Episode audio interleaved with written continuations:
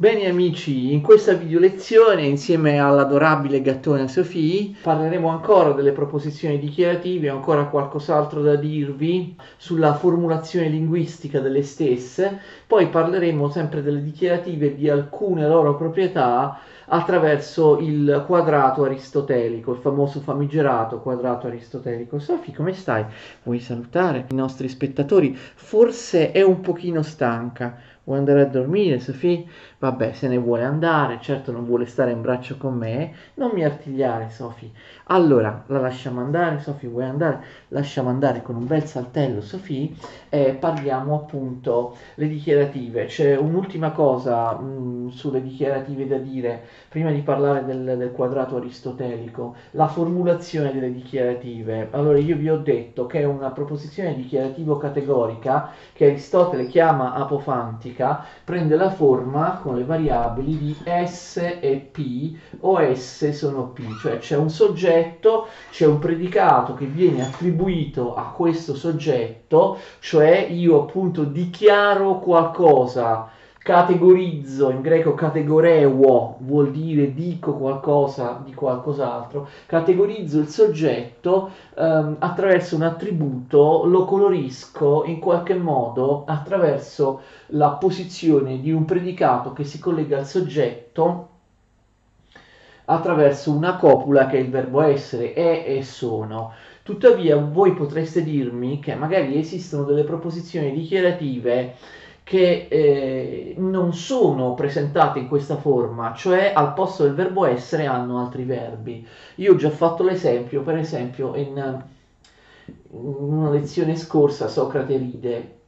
Cioè anche Socrate ride è una proposizione dichiarativa, no? Io sto dichiarando qualcosa, io sto dicendo una notizia, io sto eh, dicendo qualcosa che può essere o vero o falso, no? Ricordate che il discrimine che divide le dichiarative da tutte le altre proposizioni che Aristotele considera non utilizzabili nella logica, nel sillogismo, è proprio il fatto che la proposizione dichiarativa o categorica ti dice qualcosa che può essere o vero o falso, è sottoponibile al criterio di, veri- di verità, falsità, al principio di non contraddizione. E allora Socrate ride, appunto, è una dichiarativa, non è un'ipotesi, non è una domanda, non è un'esortazione, non è un'esclamazione, non è una delle altre, eh, come abbiamo visto, delle altre tipologie di proposizioni che Aristotele rifiuta, soltanto che non c'è il verbo essere. Posso fare un sillogismo con Socrate ride? Eh, lo posso fare. Semplicemente si possono fare sillogismi infatti regolarmente ci sono esempi anche nei quiz universitari di sillogismi che eh, non contemplano il verbo essere. Tuttavia io consiglio una cosa. Consiglio di trasformare linguisticamente le proposizioni in proposizioni dove c'è il verbo essere un soggetto un predicato. Eh, cioè di trasmutarle nella forma S e P S sono P anche quando si presentano in forma forma diversa. Per esempio, in questo caso potremmo dire Socrate è ridente, d'accordo? Cioè, moltissime proposizioni che non hanno il verbo essere possono essere trasformate in dichiarative con il verbo essere che collega un soggetto e un predicato. Socrate ride o Socrate è ridente è la stessa cosa. Eh, è Socrate ridente o è vero o è falso, no? Quindi è una proposizione dichiarativa. Socrate è ridente. Naturalmente ci dobbiamo mettere d'accordo, ricordate, sul significato delle, delle parole, dei termini che deve essere preciso, altrimenti, altrimenti la proposizione e poi il sillogismo che è costituito, come vedremo, da tre proposizioni dichiarative negative diventa ingannevole. Quando io parlo di Socrate devo stabilire che cosa intendo per Socrate. E poi è ridente quando, eh, cosa intendo è ridente, Socrate ride, intendo è capace di ridere oppure ride in un certo momento? E devo specificare quindi eh, in, in che senso e in che tempo, in quale tempo io colloco questa azione. Io dico Giovanni ha gli occhi verdi, anche questa è una proposizione dichiarativa, Giovanni ha gli occhi verdi, è vero, oppure non ha gli occhi verdi, è, fa- è, è, è falso, quindi sto dichiarando qualcosa di verificabile o falsificabile. Giovanni ha gli occhi verdi, ma in questo caso abbiamo il verbo avere, la possiamo trasformare in vari modi in una dichiarativa che ha il verbo essere tra un soggetto e il predicato. Per esempio, possiamo dire Giovanni è dotato di occhi verdi. Dotato di occhi verdi è il predicato. Quindi molto spesso per cavarsi d'impaccio, per trasformare una dichiarativa che non ha il verbo essere in una dichiarativa standard che è più facile da gestire con soggetto e predicato collegati dal verbo essere, noi usiamo espressioni come dotato di oppure capace di. L'importante è che ci sia il, il, il, il verbo essere, d'accordo? Molto spesso come predicato, ecco, possiamo usare un predicato che dice eh, enti che oppure persone che, eh, per esempio, se io eh, dico gli ateniesi mangiano, come la trasformo in una dichiarativa del tipo S e P o in questo caso S sono P, posso dire gli ateniesi sono mangianti, ma insomma insomma, è un po' brutto. Allora dirò, per esempio, gli ateniesi sono persone che mangiano, quindi io tra- trasformo gli ateniesi mangiano in gli ateniesi sono persone che mangiano. Gli uccelli volano, potrei dire gli uccelli sono capaci di volare, oppure eh, posso dire gli uccelli sono esseri che volano, d'accordo? Dire esseri che enti che ti trae molto spesso fuori dall'impaccio. Se io dico uh, tutte le pietre di eh, quarzo possiedono il colore rosa, eh, posso dire, trasformarla in tutte le pietre di quarzo sono rosa, oppure tutte le pietre di quarzo sono enti dal colore rosa, d'accordo? E quindi e ci sono tantissimi casi, vi ho fatto solo degli esempi, è sempre possibile trasformare una proposizione dichiarativa che non ha il verbo essere in una dichiarativa standard che è, ha un soggetto e un predicato collegati dalla copula del verbo essere. In questo modo è più agevole utilizzare la proposizione dichiarativa nel sillogismo. Se invece noi eh, la usiamo nella forma che abbiamo trovato senza il verbo essere, possono nascere delle ambiguità, insomma è più facile sbagliare. Spero di essermi di essermi, di essermi spiegato. Un'altra cosa fondamentale, attenzione, è cosa si intende per soggetto e per predicato. Eh, soggetto e predicato non sono necessariamente singoli termini. Spesso abbiamo fatto degli esempi di sillogismi in cui soggetto e predicato sono dei termini singoli, però vedete che già poco fa ho fatto esempi di altro tipo. Un soggetto e un predicato possono essere anche l'unione di più termini, possono essere anche una locuzione, d'accordo? Per esempio, se io dico coloro che giocano in giardino sono fanciulli, coloro che giocano in giardino è il soggetto e va bene, cioè non è un solo termine, capite? Il soggetto e il predicato possono essere rappresentati da locuzioni, da più termini, da, da proposizioni vere e proprie, anche da, da eh, da periodi molto lunghi. L'importante è che siano univoci, che siano comunque un soggetto e un predicato. Che cosa vuol dire? I ragazzi che giocano in giardino sono un soggetto, sono un solo soggetto, i ragazzi che giocano in giardino. Voi direte c'è un altro verbo, questo non va bene, oltre al verbo essere che collega S e P.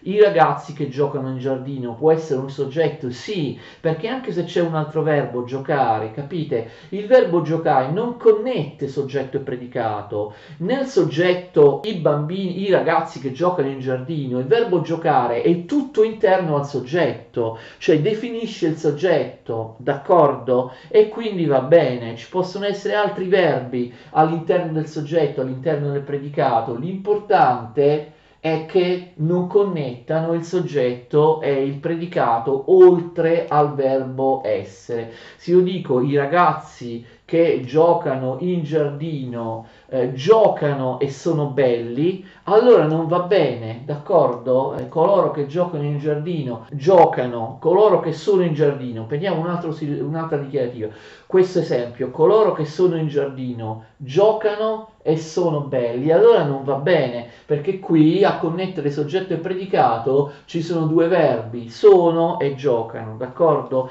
Però se il verbo è compreso nel soggetto e nel predicato, allora va bene coloro che giocano in giardino sono belli, ok? Spero di essere, di essere chiaro. Quindi un soggetto e un predicato possono essere appunto anche mm, intere frasi, per esempio gli uomini sono capaci di far ridere le donne. Capite? Capaci di far ridere le donne è il predicato, non è un singolo termine è un, un'ulteriore proposizione, ma funge da predicato perché è eh, univoco, è un solo predicato. Quindi questo è molto importante, un soggetto e un predicato possono essere anche più termini, una, una, una, una proposizione e così via, ma devono essere comunque univoci.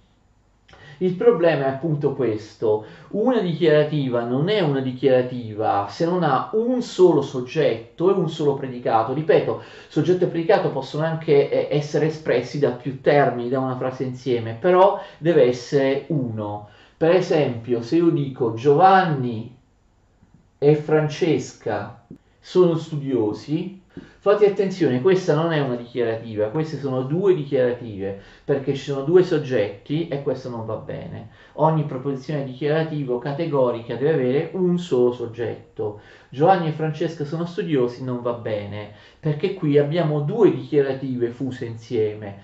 Abbiamo due dichiarative, Giovanni è studioso e Francesca è studiosa, quindi possiamo utilizzarle dividendole e scindendole, perché sono due Due soggetti, anche se hanno lo stesso predicato, sono due dichiarative, non una, d'accordo? Lo stesso se dico Giovanni è studioso e prende voti alti.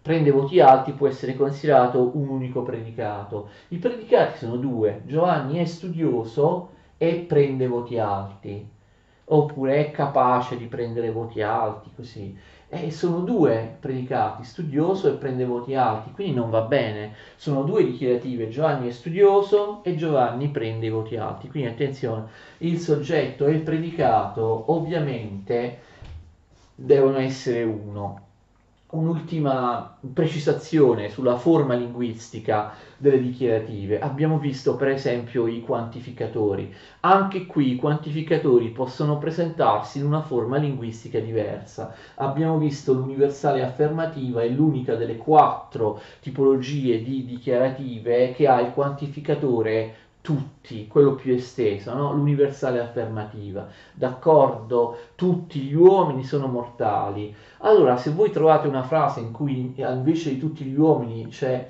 ogni uomo è mortale, è la stessa cosa. Anche qui io consiglio di trasformare il quantificatore, comunque in generale la formulazione linguistica della frase, in una dichiarativa standard dove il quantificatore per l'universale affermativa è sempre tutti quindi ogni, eh, ogni eh, uomo è mortale, è meglio trasformarla in tutti gli uomini sono mortali, cioè trasmutare sempre queste possibili forme alternative nella, forma, nella formula eh, standard, ok? E per esempio può capitare qualunque cosa, per esempio cioè, dobbiamo essere abili nel trasformare molte frasi nel, nella, nella loro forma standard. Per esempio, se voi trovate una frase che dice quasi tutti gli uomini sono intelligenti, che vuol dire quasi tutti? Quasi tutti può essere trasformato in qualche, ricordate, la particolare affermativa o la particolare negativa sono quel tipo di dichiarative che hanno il quantificatore qualche. Quindi quasi nessun filosofo è intelligente significa qualche filosofo è intelligente, perché quasi nessuno, sono pochi, ok? Ah, anche la stessa frase, pochi filosofi sono intelligenti, Così quasi nessun filosofo intelligente o pochi filosofi sono intelligenti significano qualche filosofo intelligente. Quindi noi possiamo trasformare queste espressioni nel quantificatore qualche. Naturalmente eh, gli esempi ce ne sono tantissimi, eh, per esempio eh, neppure i filosofi sono capaci di vivere neppure eh, è una negazione, cioè neppure i filosofi sono capaci di, di vivere, può essere trasformata nell'universale negativa, nessun filosofo è capace di vivere, così abbiamo um, una, appunto, una forma standard, eh, come abbiamo visto, del, di ognuna delle, eh, delle quattro uh, dichiarative e quindi eh, esistono tantissimi esempi di, di, questo tipo. Al posto di qualche si può trovare alcuni, come vi ho detto, oppure, oppure pochi e così via. Quindi sono mh, moltissime frasi che noi possiamo trasformare nella formulazione standard. Se troviamo la frase moltissimi filosofi sono intelligenti, moltissimi significa che non sono tutti, non è universale, una particolare. Moltissimi filosofi sono intelligenti va trasformata in qualche filosofo è eh, intelligente e quindi insomma mh, mm, spero di aver, eh, di aver detto qualcosa, ecco chiarito perché noi abbiamo detto le dichiarative sono queste quattro hanno questa formulazione, tutti gli S sono P, nessun S è un P, qualche S è un P, qualche S non è P. E però appunto possiamo trovare tantissime proposizioni, tantissime frasi che non hanno questa formulazione standard e tutte queste frasi, eh, se sono delle dichiarative valide con un solo soggetto, un solo, un solo predicato, possono appunto essere trasformate nella forma standard che, che noi abbiamo consigliato. Per chiarire meglio le caratteristiche e le proprietà di queste quattro proposizioni dichiarative, Aristotele ha creato il famoso quadrato aristotelico che è piuttosto complesso. Io di solito non lo spiego ai miei studenti perché insomma non è importante, non è fondamentale per capire il sillogismo, fa capire soltanto quali sono le caratteristiche delle dichiarative prendendole a due a due eh, tra, tra di loro. Però insomma non mi sembra una cosa proprio fondamentale, però co- per completezza io andrò a eh, spiegare anche eh, adesso il, il famoso quadrato aristotelico. In effetti il quadrato aristotelico sembra un po' complicato, in effetti è abbastanza complicato, ma ripeto, non serve per comprendere il sillogismo. Il quadrato aristotelico è un approfondimento eh, sulle caratteristiche del, dei quattro tipi di proposizione dichiarativa le caratteristiche che queste hanno nel momento in cui vengono accoppiate, nel momento in cui vengono considerate in coppia. Aristotele chiama tutto questo la teoria dell'opposizione. Come vedete disponiamo qua i quattro tipi di dichiarativa, la A, la E, la I o la O. Vi ricordate?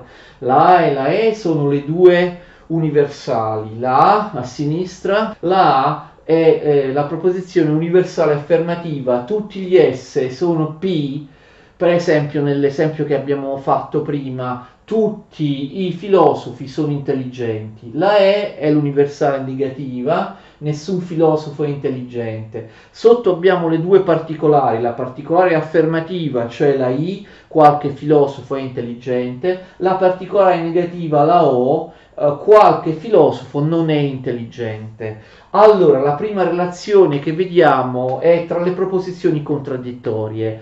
Le proposizioni contraddittorie, due coppie di proposizioni, sono quelle che, come vedete, vengono legate dalla diagonale di questo triangolo, vengono messe in connessione attraverso le diagonali. Quindi sono la A e la O e la E e la I. Vedete? La A e la O e la E e la I tra di loro sono contraddittorie.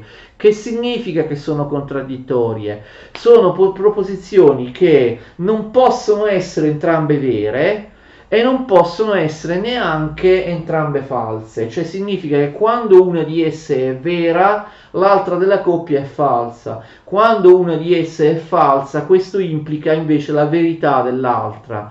La caratteristica di queste coppie è che si tratta delle, delle proposizioni che differiscono sia per qualità sia per quantità. Attenzione, quindi la A e la O tutti i filosofi sono intelligenti e qualche filosofo non è intelligente, ok? Tutti, eh, se tutti i filosofi sono intelligenti, evidentemente è falsa questa, cioè che qualche filosofo non è intelligente, ok?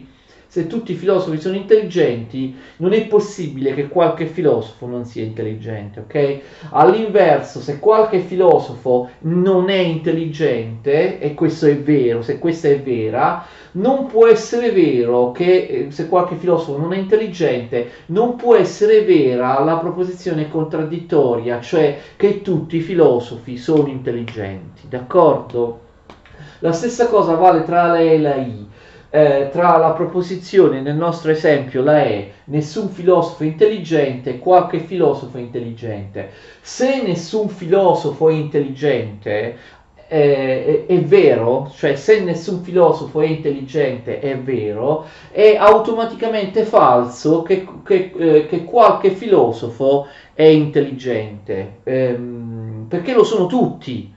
Capite? Quando è vero che tutti i filosofi sono intelligenti, è falso che qualche filosofo sia intelligente, perché ci sarebbe poi anche qualche filosofo che non sarebbe intelligente. Non so se mi sono spiegato. E al contrario, se qualche filosofo è intelligente, eh, se questo è vero, è sicuramente falso che nessun filosofo è intelligente, perché abbiamo detto che qualcuno lo è. D'accordo? Queste sono le caratteristiche delle eh, proposizioni contraddittorie. Non possono essere entrambe vere né entrambe false. Quando una è vera, l'altra è per forza falsa. Quando una è falsa, l'altra è per forza vera. Poi ci sono le proposizioni contrarie. Lo vedete? In questo caso si tratta soltanto di una coppia. La e la E queste qua, vedete, sono unite da questo fatto, sono contrarie. Si tratta delle due proposizioni universali, d'accordo? Queste proposizioni, le due universali, la e la e, non possono essere entrambe vere, ma attenzione, possono essere entrambe false. L'universale affermativa, tutti i filosofi sono intelligenti, nessun filosofo è intelligente, d'accordo? Non possono essere entrambe vere, ok? Tutti i filosofi sono intelligenti, eh, non può essere vera se è vero anche nessun filosofo è intelligente, d'accordo? Non possono essere entrambe vere, una delle due è falsa, però attenzione, possono essere entrambe false, perché? Tutti i filosofi sono intelligenti può essere falsa, ma anche nessun filosofo intelligente può essere falsa. Perché? Quando sono false tutte e due, sia tutti i filosofi sono intelligenti, sia nessun filosofo intelligente, quale sarà la proposizione vera? La corrispondente particolare, cioè sarà vero che qualche filosofo è intelligente oppure anche qualche filosofo non è intelligente. Quindi le contrarie, cioè le due universali, non possono essere entrambe vere, ma possono essere entrambe false. La cosa inversa avviene per le subcontrarie, che infatti si chiamano subcontrarie contrarie invece di contrarie, che sono, vedete anche qui una sola coppia, sono la coppia delle proposizioni particolari. La I e la O, le vedete, sono le subcontrarie. Eh, che cosa significa che sono subcontrarie? L'inverso che abbiamo visto rispetto alle proposizioni contrarie, la proprietà è inversa. Le subcontrarie non possono essere entrambe vere, però possono essere entrambe false. Sono le due eh, particolari che differiscono quindi solo per, eh, per, per, per, qualità, ma la quantità è la stessa perché sono entrambe particolari. Qualche filosofo intelligente e qualche filosofo non è intelligente. Vedete che non possono essere entrambe false, perché uno dei due è vero, qualche filosofo è intelligente o qualche filosofo non è intelligente, non possono essere entrambe false. Una delle due è vera, però possono essere, attenzione, entrambe eh, vere, d'accordo? Qualche filosofo è intelligente, qualche eh, filosofo non è intelligente, cioè eh, possono essere entrambe vere, no? Lo so che è difficile, allora lo ripeto, le subcontrarie mh, mm, sono le due particolari, non possono essere entrambe false, però possono essere entrambe vere. Cioè qualche filosofo è intelligente, qualche filosofo non è intelligente, non possono essere entrambe false, una delle due è vera, ma possono essere anche entrambe vere, perché qualche filosofo è intelligente, qualche filosofo non è intelligente, più o meno è la stessa cosa, no? Significa, eh, possono essere entrambe vere qualche filosofo eh, è intelligente, è vero, e anche qualche filosofo non è intelligente, è, eh, è vero, ok? Mentre eh, non possono essere entrambe false. Lo so che magari è complicato. L'ultima cosa sono le subalterne. Vedete, le subalterne invece sono due coppie, sono quelle che sono unite in verticale. La A e la I e la E e la O. Qual è la caratteristica delle subalterne? Hanno la stessa qualità attenzione, cioè sono entrambe o affermative o negative, ma la quantità è differente. Eh, quando sono subalterne significa che ehm, la verità dell'universale implica la verità della particolare, ma non viceversa. Vediamo, A e la I sono subalterne. Tutti i filosofi sono intelligenti e la I invece dice qualche filosofo è intelligente. Se è vera la A, tutti i filosofi sono intelligenti, sarà vera anche la I, qualche filosofo intelligente, perché ovviamente qualche filosofo intelligente fa parte no, di tutti i filosofi sono intelligenti. Però non è vero il contrario, cioè se è vero che qualche filosofo è intelligente, non è necessariamente vero che tutti i filosofi siano intelligenti, perché potrebbe anche darsi che il resto dei filosofi non sia intelligente, ok? Quindi la verità dell'universale eh, fa sì che sia vera anche la corrispondente particolare affermativa. Invece la verità della particolare affermativa non implica che sia vera la corrispondente universale affermativa. Questo vale anche per ehm, la E e la O, d'accordo? Eh, cioè nessun filosofo è intelligente, qualche filosofo non è intelligente, d'accordo? Se, attenzione, nessun filosofo è intelligente, avviene all'universale, automaticamente è vero che qualche filosofo non è intelligente, perché pensateci, se qualche filosofo non è intelligente, è sicuramente vero, eh, se, se tutti i filosofi sono intelligenti, cioè è vero il tutto, sarà vero anche la parte, se tutti i filosofi sono intelligenti, sarà vero anche che qualche filosofo è intelligente, però non è vero il contrario. Se la O è vera, cioè se è vero qualche filosofo è intelligente, questo non implica che sia vera la corrispondente universale, perché qualche filosofo non è intelligente non garantisce che nessun filosofo sia intelligente. Qualche filosofo non è intelligente potrebbe voler dire che qualche filosofo è intelligente, quindi il contrario della corrispondente universale.